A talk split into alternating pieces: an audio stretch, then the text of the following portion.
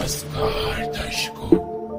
आप सुन रहे हैं horror bedtime stories by Garima Taneja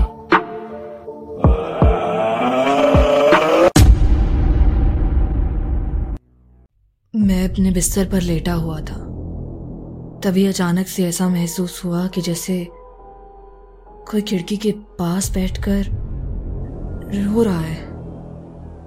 मैं धीमे से उठा, खिड़की की ओर गया और जैसे ही उसे हाथ लगाया तो उसके लंबे नाखून और बड़ी बड़ी आँखें मेरी ओर देखने लगी। उसने मुझे झपट लिया। मैं मैं चिल्लाना चाहता था पर चिल्ला नहीं पा रहा था। वो धीरे धीरे मेरे शरीर को खाना शुरू कर दिया। उसने मेरे स्किन के टुकड़ों को मांस की तरह चबाना शुरू कर दिया था। मेरा शरीर तपने लगा था पर मैं पर मैं कुछ कह नहीं पा रहा था। मुझे बहुत दर्द हो रहा था। मैं दर्द से करा रहा था लेकिन कुछ बोल नहीं पाया। तभी अचानक से किसी ने मेरे कंधे पर हाथ रखा। अरुण? अरुण बेटा? अरुण?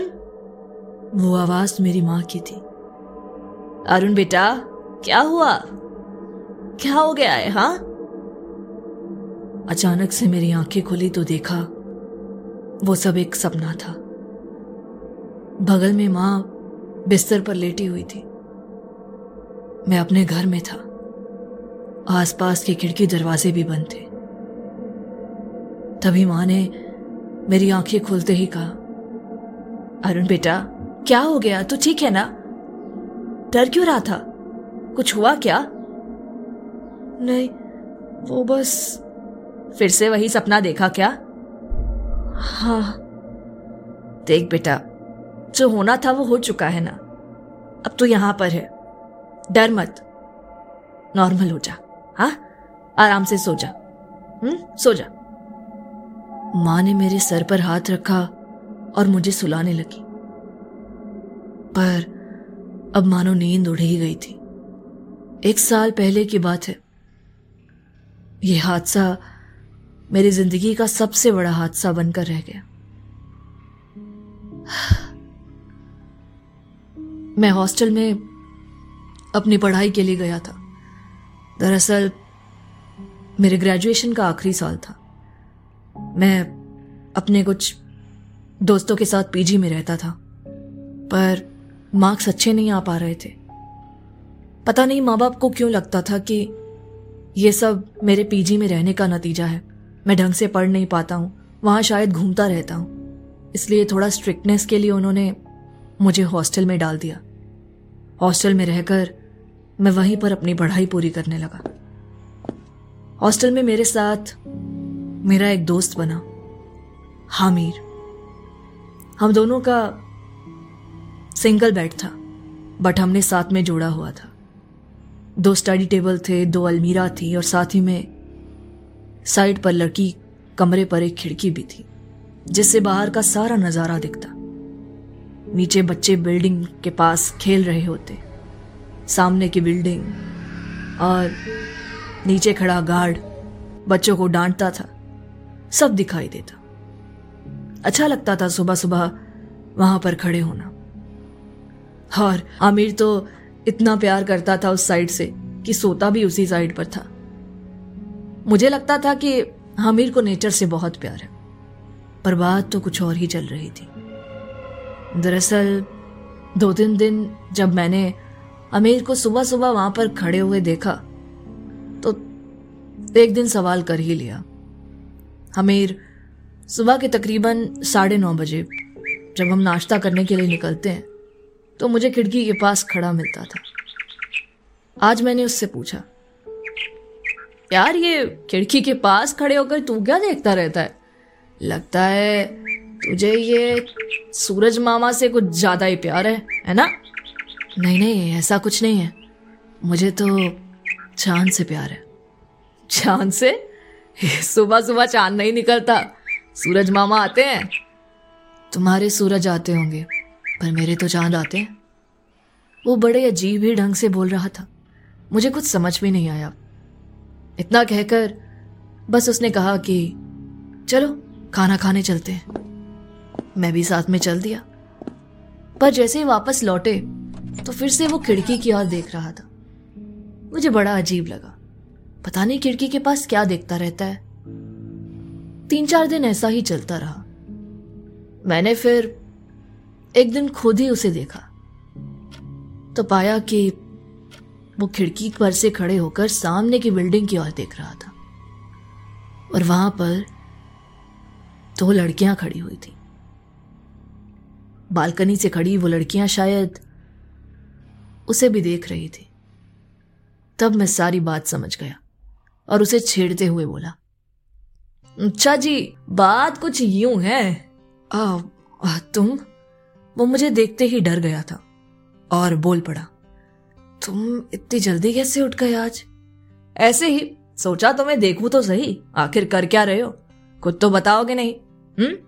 क्या चल रहा है भाई? किसको ताक रहे हो? आ, वो, कोई पसंद है तो बताओ ना, हम भी जाने कौन है वो? पता नहीं, पर बिल्डिंग के कोने से रोज दिखती है। पिछले साल से इसी कमरे में हूँ। उसके कारण। तब से देखता हूँ उसे। और ऐसा लगता है कि शायद वो भी मुझे उसी तरह देखती है। मुझसे बातें करती है। हम दोनों एक दूसरे में खो जाते हैं। अच्छा वो तेरा नाम जानती है? नहीं तू उसका नाम जानता है? नहीं। तुम दोनों एक बार बात भी किए हो? नहीं। तो कैसे कह दिया कि वो तुझे ही देखती रहती है?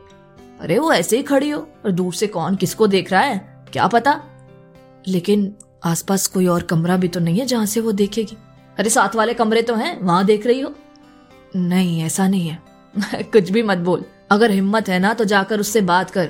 और सारी बात क्लियर कर। पता चल जाएगा। क्या फालतू तू भी खिड़की से देखता रहता है? कब तक देखता रहेगा? अब तो साल भी एंड होने वाला है। क्या यही कमरा पकड़ के बैठा रहेगा क्या? कॉलेज वॉलेज नहीं बदलना है?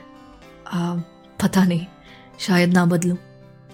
मुझे लगता था कि हमीर उसके प्यार में कुछ ज़्यादा ही पागल हो गया है। उसे कहना कुछ भी बेकार था, पर एक बात तो थी। हमीर उस लड़की को अपना दिल पूरी तरह से दे बैठा था। कुछ दिन तक ऐसा ही चलता रहा, मैं भी कभी कभार हमीर के मज़े लेता, पर एक दिन मैंने हमीर को चैलेंज कर ही दिया। चल, आज मुझे उस लड़की के पास जाकर उसे प्रपोज करके दिखा ही दे। मैं भी तो जान लू। हमीर में कितनी हिम्मत है। पागल हो गया है क्या? मैं ऐसा कुछ नहीं करूँगा। अरे, पागल वाली बात क्या है? देख, प्यार करता है, उसे रोज देखता है। उसका रोज इंतज़ार करता है। और तुझे भी लगता है कि वो शायद तेरे लिए ही वहाँ पर आती है। तो क्यों ना एक बार जाकर दिल की बात कह दे। नहीं नहीं, मैं वहाँ पर गया था। गार्ड घुसने ही नहीं देता अंदर। अरे तो किसने कहा? गार्ड का ध्यान मैं भटका दूँगा। तू चल सही। चलेगा? उसने मेरी और पहले तो सोच कर देखा। फिर सोच में इतना डूबा कि जवाब दे ही दिया। ठीक है, मैं जाने के लिए तैयार हूँ। तू मेरे साथ चलेगा और गार्ड का ध्यान रखेगा। हाँ हाँ गार्ड का ध्यान मैं रखूँगा, तू चल। तो बात क्या थी? हम लोग शाम के पाँच बजे निकल गए। पाँच बजे वहाँ से निकले गार्ड अभी आया नहीं था। ये मौका देखकर मैंने उसे बिल्डिंग के अंदर भगा दिया। और उधर मैं बाहर खड़ा रहा। बाहर खड़ा खड़ा मैं उसे देख रहा था कि तभी अचानक से देखा कि गार्ड वहाँ पर आ रहा है। और गार्ड के आते ही, मानो मैं तो कांपने लगा था। और अब मेरे पास कोई चारा नहीं था। मुझे वहाँ से जाना पड़ा। हमीर ने बहुत टाइम लगा दिया था। आधा घंटा तो मैं भी बच्चों के साथ खेलता रहा कि चलो हमीर शायद बाहर आए तो गार्ड का ध्यान भटकाकर उसे ले आऊँगा। बट वो तो आया ही नहीं। शाम से रात कब हो गई मुझे भी पता ना चला। रात के नौ बज चुके थे। हमीर अब तक नहीं लौटा था। मेरी चिंता बढ़ने लगी थी। ढंग से खाना भी नहीं खा पाया था। मैंने गलती तो नहीं कर दी उसे ये कहकर। कहीं उन्होंने पीट तो नहीं दिया होगा आमिर को। और अगर पीटा भी होता तो गार्ड तक ये बात तो पहुँचती ना। गार्ड को भी डांट पड़ती, पर उसे तो कुछ नहीं कहा गया। समझ में नहीं आ रहा था कि क्या हो रहा है। बहुत घबराया हुआ था मैं।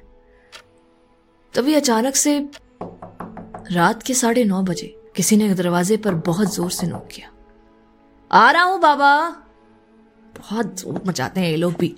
दो मिनट रेस्ट नहीं करने देता कोई। मैं गुस्से में बड़बड़ाते हुए दरवाज़ा खोला तो सामने देखा, हामिर खड़ा था।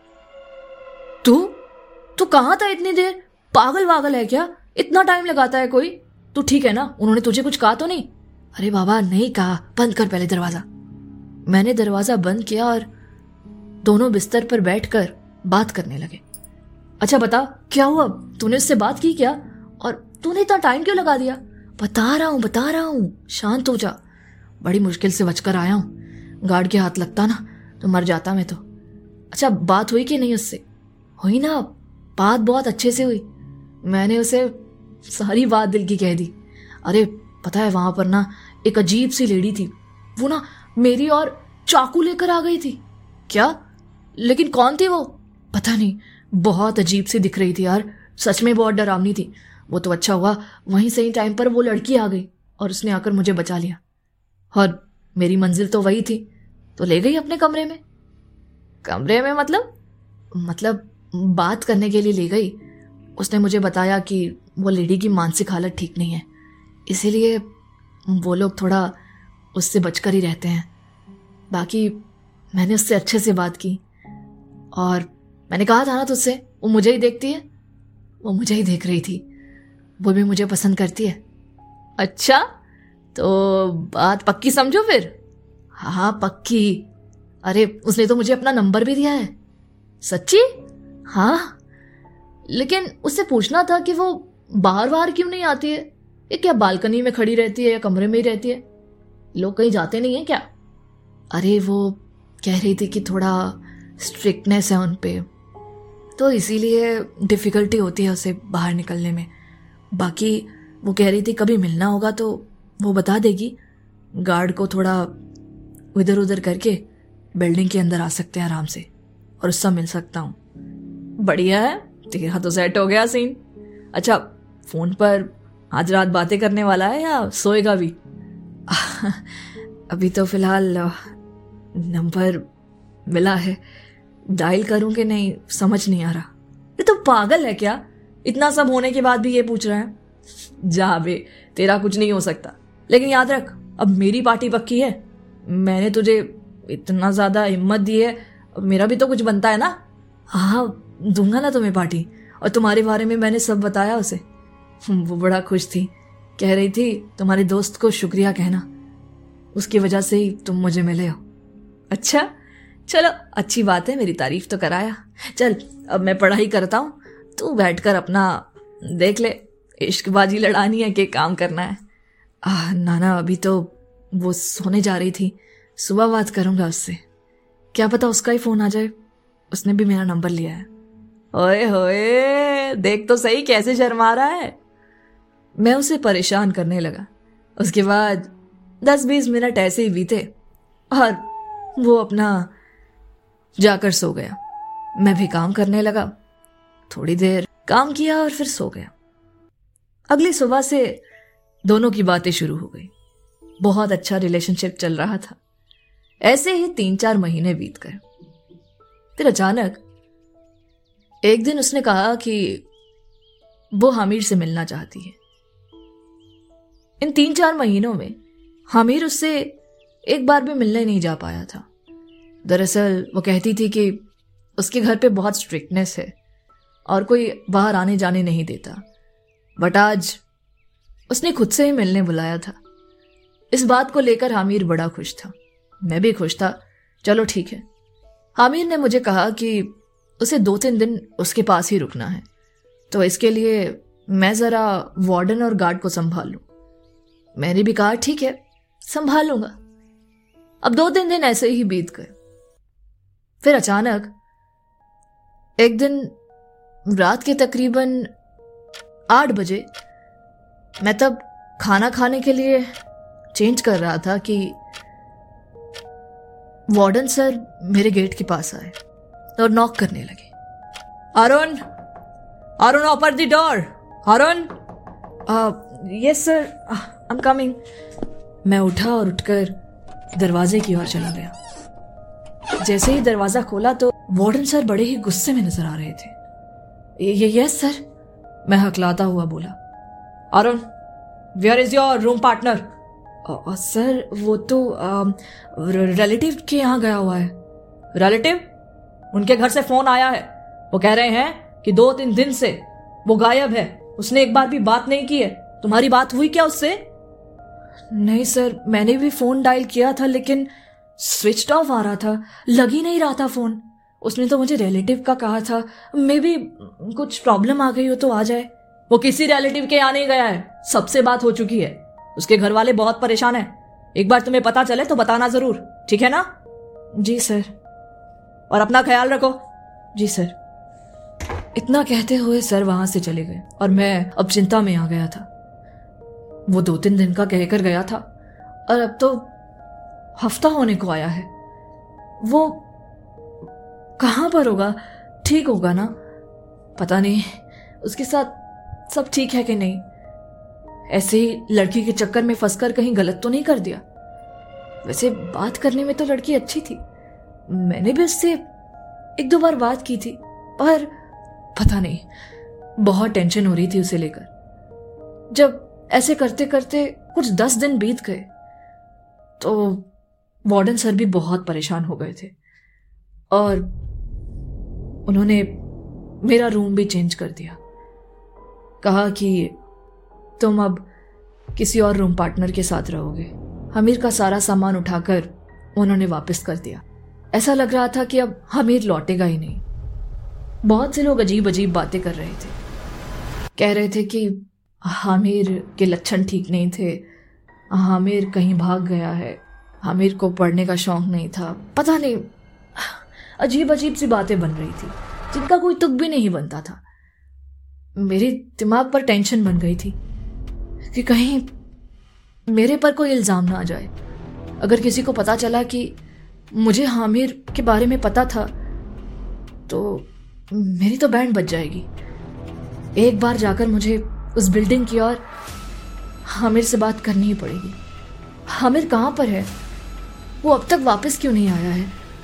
वो वहाँ पर है भी या नहीं? क्योंकि मैंने तो उसे अब ना ही बालकनी से आते हुए देखा और ना ही कुछ। अब तो मेरा रूम भी चेंज हो गया था। मुझे एक बार खुद ही जाना पड़ेगा। और मैं नीचे आया। शाम के तकरीबन चार बजे थे। वहाँ पर गार्ड खड़ा हुआ था। तो मैं जैसे ही जाने लगा गार्ड ने मुझे रोक लिया। मैं उस वक्त इतना ज़्यादा टेंस था कि मैं बस अपने आप को रोक नहीं पाया। और मैंने गार्ड को सारी बात बताकर उससे पूछा कि मुझे एक बार हामिर से मिलना है। आप मेरी मदद कीजिए। देखिए, मेरा दोस्त गलत नहीं प्लीज़, उसे उसे कहिए कि वो वापस आ जाए। उसके घर वाले बहुत परेशान हैं। आपने किसी को निकलते हुए देखा क्या? मतलब कोई लड़का बाहर आया वो लड़की के साथ? प्लीज़, आप बताइए ना। मुझे डर भी लग रहा था कि कहीं मेरी वजह से हामिर और वो खतरे में ना जाए। और कहीं बेचारी लड़की को मेरी वजह से डांटना पड़ जाए, पर मेरे पास कोई ऑप्शन नहीं था। लेकिन जैसे ही मैंने ये सारी बातें गार्ड को बताई तो गार्ड ने कुछ ऐसा बताया जिसे सुनकर मैं ही चौंक गया था। अब मेरी सारी चिंता, मेरा सारा डर एक अजीब से भाव में बदल गया था। गार्ड ने मुझे बताया कि ये बिल्डिंग तो पिछले एक साल से बंद है। और यही नहीं, यहाँ पर पहले एक गर्ल्स हॉस्टल होता था, जहाँ पर एक लड़की ने सुसाइड कर लिया। और उसके बाद कुछ लड़कियाँ कहने लगी कि उन्हें एक लड़की की आवाज़ आती है, उनके पास आकर कोई रोता है, जिसके बाद गर्ल्स हॉस्टल को चेंज करके दूसरी साइड कर दिया गया। और फिर यहाँ पर एक बिल्डिंग बनी। जिस बिल्डिंग में कुछ लोगों के रहने के लिए जगह बनाई गई। किराए पर दिया गया।